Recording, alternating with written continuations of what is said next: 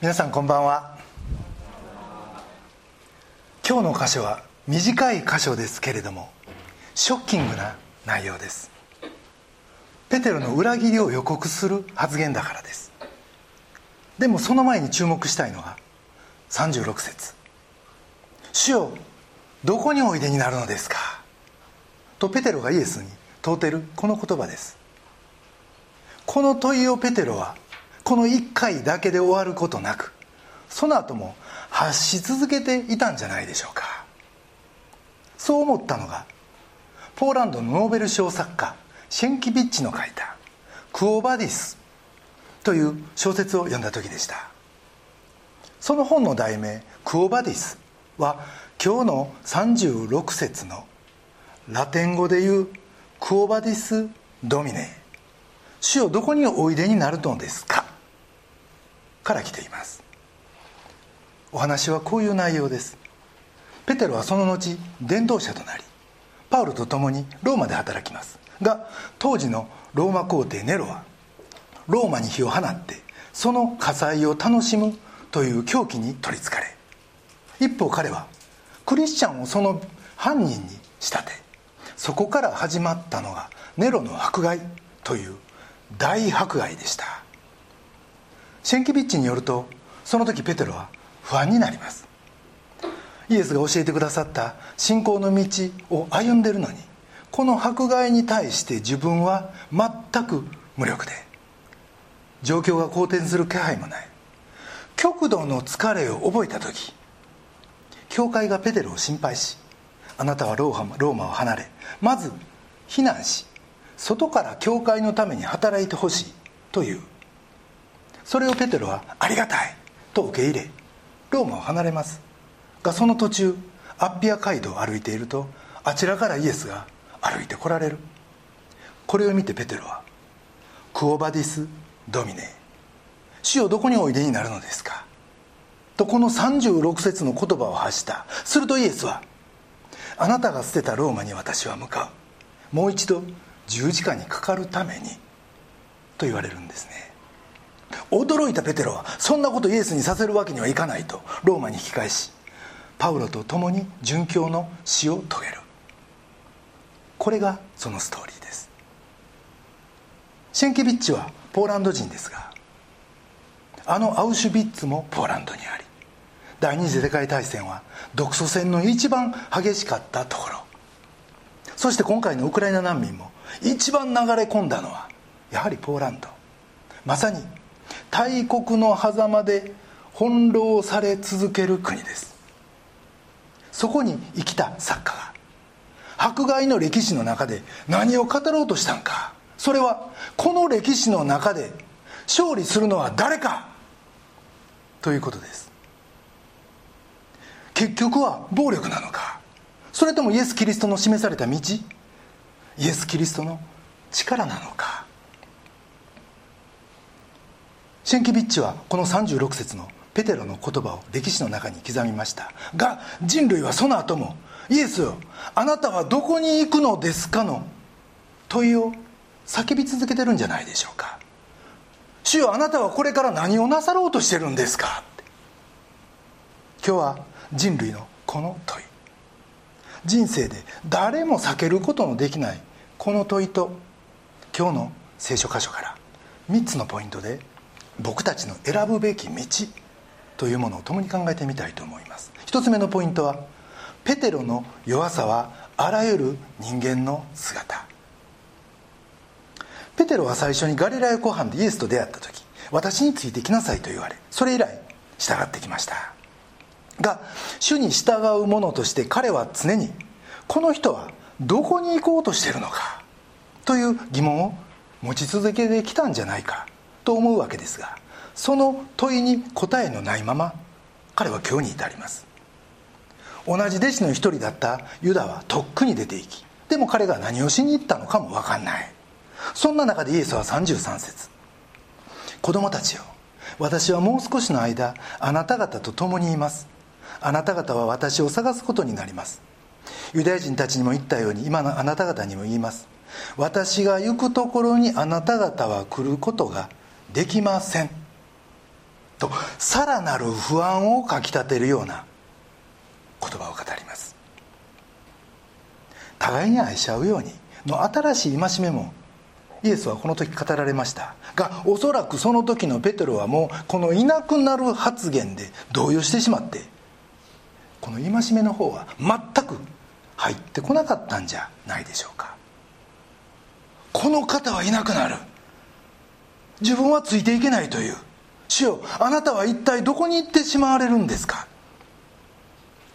この問いでも頭がいっぱいやったと思います。これまでずっと一緒に来たのに。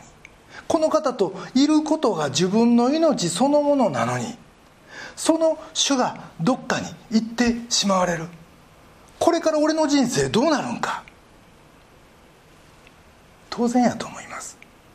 ペテロはここでイエスと自分を隔てる死の予感というものを感じます。これはイエスが新しい歩みを始めるための別れでした。そしてそのことについてはその後のヨハネの14章3節が説明をしています。14章3節。私が行ってあなた方に場所を用意したらまた来てあなた方を私のもとに迎えます。私がいるところにあなた方もいるようにするためです。言い換えるとお前たちを永遠の命の世界に導くために私は今からその場所を準備しに行く。でも私たちはこれからも再会できるんだというんです。がお前たちは今はそこには行けないと。永遠の命の世界。これはこの福音書のキーワードでもありヨハネは手を変え品を変えこのことを語ってます。実は何年か前進学校でこういう話を聞きました。永遠の命とは何か？ユダヤの伝説にこんなお話があるそうです。神の息から一人の天使が生まれその天使は神の永遠の御顔の前で賛歌を歌うそしてそのまま行ってしまう。がその賛歌にこそ永遠の命が宿ってるというんです。永遠の命とは長い時間限りなく生き続けることではない。むしろ神と一つになるところで神の栄光を歌うこと。これが永遠の命。だからこの天使はその一瞬のうちに永遠の命を生きてるんだってこれを聞くと素敵な話だなと思います。一瞬の賛美の歌に永遠の命が宿ってる。ちょっと自分たちのイメージを超えるんですがでもじゃあこれと自分はどういう関係があるのかという疑問が起こります。自分は天使でもないし永遠の神の前で賛美を歌ってるわけでもないしと。でもその時先生はこう言うんですね。ここでせっかちになったらダメなんですって。せっかちだと物の上っ面しかなでれなくてそれをやってたら結局永遠の命に至らんままに終わってしまうかもしれないですよ。若いニコデモのように。永遠の命と忍耐。この2つは切っても切れない関係かもしれませんよ。そう言ってニヤッと笑ってヨハネの福音書に書かれている永遠の命を語り始められました。せっかちこれは僕らを取り巻く現代病ですが2000年前のペテロはすでにその代表格やったとも言えます。少なくとも彼はじっくり構えて何かをするというタイプではない。ここでも37節。主よなぜ今ついていけないのですか？あなたのためなら命も捨てます」とせっかちに言い切ります。それに対してイエスは38節。私のために命も捨てるのですか？誠に誠にあなたに言います。鶏が鳴くまでにあなたは三度私を知らないと言います。と言われました。ペテロがイエスに言われた通りイエスのことを3回否認した。ということは僕たちみんなが知るところです。それもこの数時間後のことでした。がその予告があまりにショックやったんでしょう。ペテロはこの会話の後18章の頭までこれ13章ですよね。だからほぼ5章分全くこの福音書には登場してこないんですね。意気消沈して沈黙してしまったんだと思います。そしてそれを人間的に否定しようとしたのがゲッセマネの耳切り事件でした。マルコスという兵士の耳を彼は切り落とすんですね。これはペテロのさっき言った一緒に死にますの意思表示でもありました。がこの一瞬に出し切った彼はその後もイエスのために立ち上がる用意はありませんでした。焚き火で顔を照らされそれ覗き込む目線を避けようとするペテロ。子供の時か映画かなんかで見てなんかだらしないな僕やったらイエスと一緒に死ぬのになと子供ながらイライラしたのを覚えてます。でも問題はそういうことじゃないと今は分かる。何がどう分かるんか。自分も同じで臆病で死ぬのが怖いということか。そんなことじゃないんですよね。勇気の大将じゃない？ペテロはあなたはついてこれないとイエスに言われいやいやついていきます死にますと言いそれでもやっぱり3回否定した。ここに全ての人間の例外のない姿描かれてると思います。十字架は我が栄光と主が何度も言われたのはここでこそイエスの神としての本領が発揮されるということ。つまりこれは神だけが歩める十字架の道であって同じ道を人間が歩むことはできないんだということ。だから十字架の先に光が見えてくるんですね。でもここですごいことは人間にはいつまでも無理だと言っておられるのではない。36節。私が行くところにあなたは今ついてくることができません。しかし後にはついてきます。と言っておられるんですね。ここにもう一つの光があります。ペテロの弱さはあらゆる人間の姿。これが一つ目のポイントです。二つ目のポイントはイエスの優しさとへりくだり。ペテロの3度の否認は4つの福音書の全てに記されてますから。ここで福音書が伝えたかったのはイエスの後力の後能力の素晴らしさ凄さもありますがでもそれ以上にあのペテロという信仰者がどれほど簡単に崩れるのかその継承であったと僕は思います。ペテロといえばマタイの16章16節で「あなたは生ける神の子キリストです」と弟子の中でいの一番にあの信仰告白をしイエスはそれに対して18節私はこの岩の上に私の教会を建てます。黄泉の門もそれに打ち勝つことはできませんと答えた。あのペテロです。ペテロはこの時から真の信仰者でした。がその真の信仰者の中にどれほどの弱さがそしてどれほどの自分についての無知が混在しているのかを僕たちは知りません。罪に落ちた誰かを憐れむ時それと同じ罪を犯す可能性が自分にもあるんだということを僕たちは往々にして知らないです。第一コリントの10章12節にこういう見言葉があります。ですから立っていると思う者は倒れないように気をつけなさい。神と距離のある生活を送ってると今はどうってことないように見えてもいつ誘惑に落ちてもおかしくないのは僕たちだ。ということを覚えておきたい。と思います。一方でペテロというこの一番弟子がこれほどの弱さを持ってる。ということをイエスはご存知やったわけです。それでも見捨てず。まず事前に警鐘を鳴らし堕落の後も引き上げてくださる。これがイエス・キリストだ。ということを覚えたいと思います。僕らは自分の弱さに苦労している。兄弟姉妹に寄り添う時。たとえそれが自分の信仰生活は順風順風満帆と自負している時であっても本当の憐れみと思いやりを持ってその方に接していく必要があります。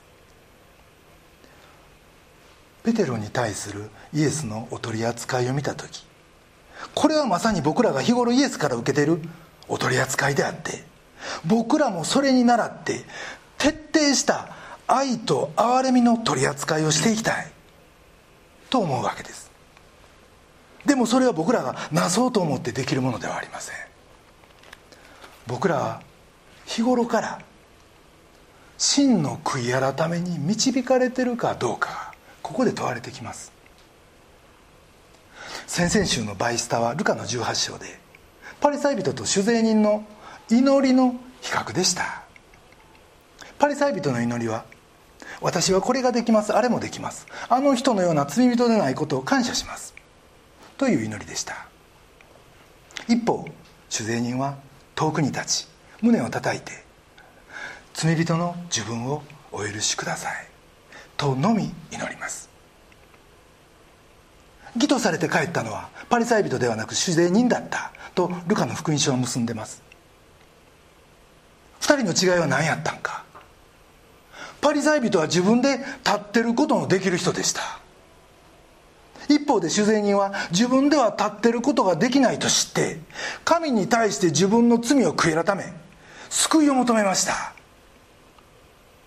義と認められたということは許されたということです。罪人の自分が神の懐に抱かれているこの安心許されたという平安これらが僕に僕らにある時僕らは初めてこのイエスの憐れみを受け止め同じく罪に苦しむ人にその憐れみを注ぐことができるんですね。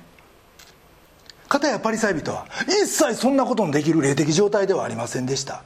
だってイエス抜きで一人で立ってるんだもん。僕らはひょっとして心の内ではパリサイ人的な自分で立ってる感に浸りながらイエスのものではない。福音から来るものでもない。人間的な憐れみを人に注ぐことで終わってしまってないでしょうか。今苦しんでる方の苦しみの中には時にはそれが罪から来るものである場合があります。がそれでも全力で寄り添うことは僕らの努力でできることではないということを覚えたいと思います。僕ら自身がまずルカの18章の修税人のように胸を打つということ。真の悔い改めの生活を送るということ。そこからいただいた主の憐れみと許しと平安を流し出す。これこそがこの単純作業こそが誠のクリスチャンライフだということを覚えたいと思います。イエスの優しさとへりくだり。2つ目のポイントです。3つ目のポイントは後にはついてくる。もう一度イエスの言葉に帰ります。じゃあ36節。後にはついてきます。とはどういうことなのか。これを理解するためにはかなり先のヨハネの21章を見る必要があります。これもやはり食事の席。でもこの時のイエスは復活のイエスです。ガリラヤ湖畔のこの朝食に集められた弟子たちはすでにこの時伝道の仕事は放棄してました。漁師に戻り前の晩から漁をしてた。にもかかわらず一匹も取れなかった。とあります。ルカの5章の最初の出会いはペテロがやっぱり一晩中漁をしたにもかかわらず全然取れずその後でイエスから「私についてきなさい」と言われついていった。という証明のストーリーでした。が今回もそれと同じ状況。そしてその時と同じようにイエスは「網を下ろせ」と言いその通りにしたら153匹の魚でいっぱいになった。と書いてます。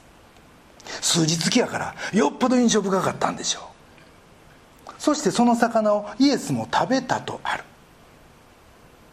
そしてこの食事の後にヨハネの21章16節。ヨハネの子シモン。あなたは私を愛していますか?」と3度聞かれペテロは3度「はい主よ私があなたを愛していることはあなたがご存知です」と答えます。以前のペテロやったらおそらく「主よ私はあなたを愛してます」「私はあなたのあなたの愛に燃えてます」「あなたのためなら命も捨てます」と言うたであろうと思います。が3回裏切った後ですからイエスの愛するかの質問に対しペテロはこう答えます。はいイエス様。でもこの愛はあなたがくださった愛。あなたがご存知の愛。そしてあなたが保証してくださる愛です。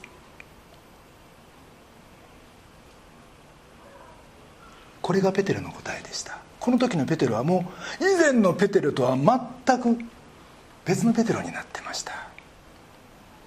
この愛の告白を聞いてイエスはどう答えられたんでしょう？17節から18節。イエスは彼に言われた。私の羊を飼いなさい。誠に誠にあなたに言います。あなたは若い時には自分で帯をして自分の望むところを歩きました。しかし年を取るとあなたは両手を伸ばし他の人があなたに帯をして望まないところに連れて行きます。イエスはペテロがどんな死に方をして神の栄光を表すかということをこのような言い方で示されたんです。そしてこのあとペテロに19節私に従いなさい」と言われます。ヨハネの福音書はこのペテロへの「私に従いなさい」の命令で終わる福音書だ。ということができます。これまで何度も「私についてこい」と言ってこられたイエスでした。がここではペテロへのこれまでとは違うレベルのある意味完成形としての「私に従いなさい」で締めくくられました。シェンキビッチは史実に基づいて書いたとされてますが神の栄光を表すためのペテロの死つまり殉教をこの言葉は予告してたと読むことができると思います。あなたは何のために死ぬのか？これはペテロにもそして僕らにも問われている言葉です。が行きたくないところに連れて行かれてという死に方。これはどの殉教者よりも先にまずイエスご自身が死に向かわれたそのお姿でした。人の手から人の手に渡され死刑の判決を受けて最後に殺されるという人間が最も嫌がる死に方。イエスご自身がこの杯をできれば取り去ってほしいと祈られたほどの死を意味しました。ご自身も血の汗の祈りを持って。でも父は最後まで決してお見捨てにならないお方だというそのことを思い起こし何とか従うことのできた究極の死でした。でもここにあなたもついてくることができるとイエスは言ってくださってるんですね。ついてこれるとイエスは言ってくださってるんです。それが36節。私が行くところにあなたは今ついてくることができません。しかし後にはついてきます。この言葉はそんなペテロに対する憐れみと愛とそして信頼に満ちた言葉でした。そしてその言葉をまずイエスはご自身のこととして語り実現された。そう読む時ここにはすでにイエスのよみがえりの光が三千と輝いてる。と読むことができるんじゃないでしょうか。これはペテロの物語です。でもと同時にそのままイエスの救いの物語とぴったり二重写しになる言葉です。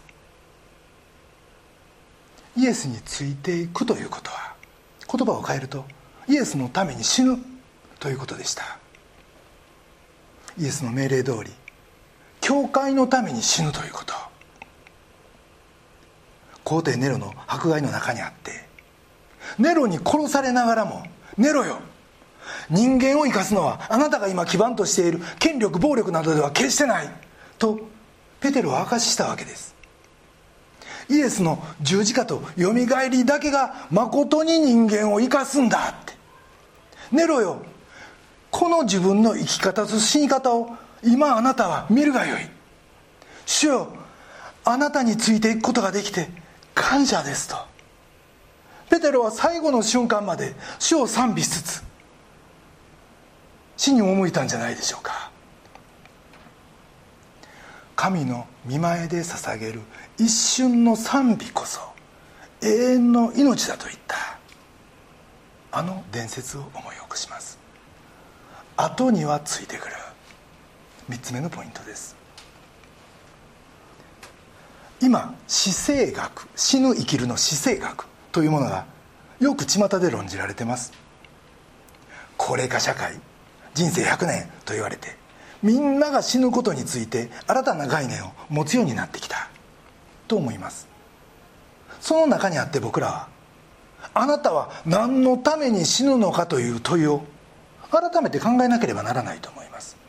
いやでも多くの人が年を取ってそれでも生き続ける必要がある。そして最後にはこれも好むと好まざるにかかわらず死ななければならない。じゃあどう平安を保ちながら死ぬのか。それも人に迷惑をかけないで。かつあの人は重荷やったなんて言われないようにと。そんなこと考えすぎて結局平安を失ってしまってる。というのが実情かもしれません。しかしどうやって死ぬかどう死ぬかは誰のために死ぬかという問いでもあり今誰のために死ぬ用意があなたはできていますかということでもあります。ちょっと言葉の遊びみたいになりますけど僕は商社にいた時死ぬ気で仕事してました。文字通り命削ってました。でもそれがこの業界で生きていくための当然の姿やと思ってたわけです。が本当に体壊して創生してしまった先輩後輩が何人もいました。しかし会社のために死ぬ。仕事のために死ぬ。はイエスが僕らに与えられた死の意味ではありません。じゃあイエスは僕らの死に一体どんな意味を与えられたんでしょう？今ウクライナでは小さな都市を守るために命を懸けている人が何千人もいます。幸い日本はそんな状況にはないわけですが。でもあなたは何のために死ぬのかという問いはそれだけにもっと重要やと言えます。例えばここに自分は家族のために生きる。こっちは生きるという話ですよ。家族のために生きるという人がいたとします。でもその生き方は子供が巣立ったその日に自然と終わるわけです。また仕事に生きるという言い方もありますがサラリーマンは65歳で定年退職します。となったら残り20年今度は何に生きるのかという新たな問題が出てくるわけです。でもイエスのために死ぬ。という人がもしいるならその人には時間に関係なく生涯を通してイエスに死ぬという一貫した姿それも永遠の命のダブル姿がそこには浮かび上がってくるわけです。その意味であなたは何のために死ぬのかは大事な大事なクエスチョンだと言えると思います。なぜならこの問いをもっと深く掘り下げていかないと僕らはいたずらに生に固執する思いから解放されないまま死と向かい続けそれゆえにうろたえ続けて死を迎えるということになってしまうからです。でもイエスはこれに対し一つの素晴らしいチャレンジの門を与えてくださいました。それは命を得たい者は十字架を追って私についてきなさいという言葉です。十字架を追うとは死に至るまで主の後を追い続ける道。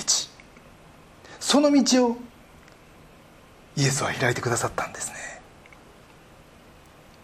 それほどに主は今僕らに近くなってくださったということ。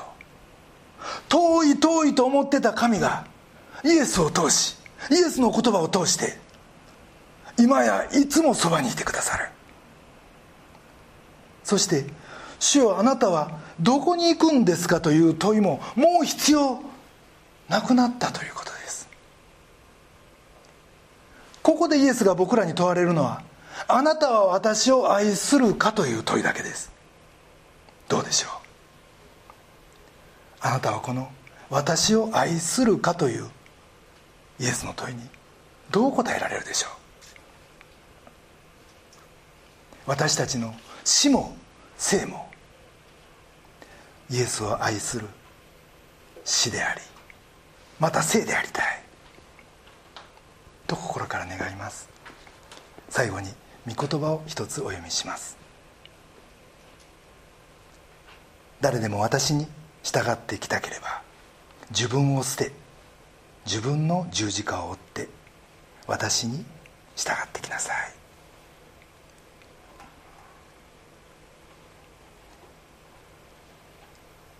愛する天のお父様尊き皆をあがめます。今あなたがこの人類の歴史にまた我が人生に何をなさろうとしてるのか。私たちは常に問い続けてますがそのあなたがこれまでは遠くに遠くに思えてきたその距離感が私たちが自分の十字架を追ってあなたの後を追うこと。あなたのために死ぬことを心に覚えた時全てに答えが与えられるということ。教えていただきました。その恵みとチャレンジを心からありがとうございます。あなたがペテルの弱さを全てご存知の上でそれでもペテルを捨てず最後まで寄り添いそして立ち上がらせてくださいました。そのお取り扱いを今私たちもいただいていることを覚え心から感謝します。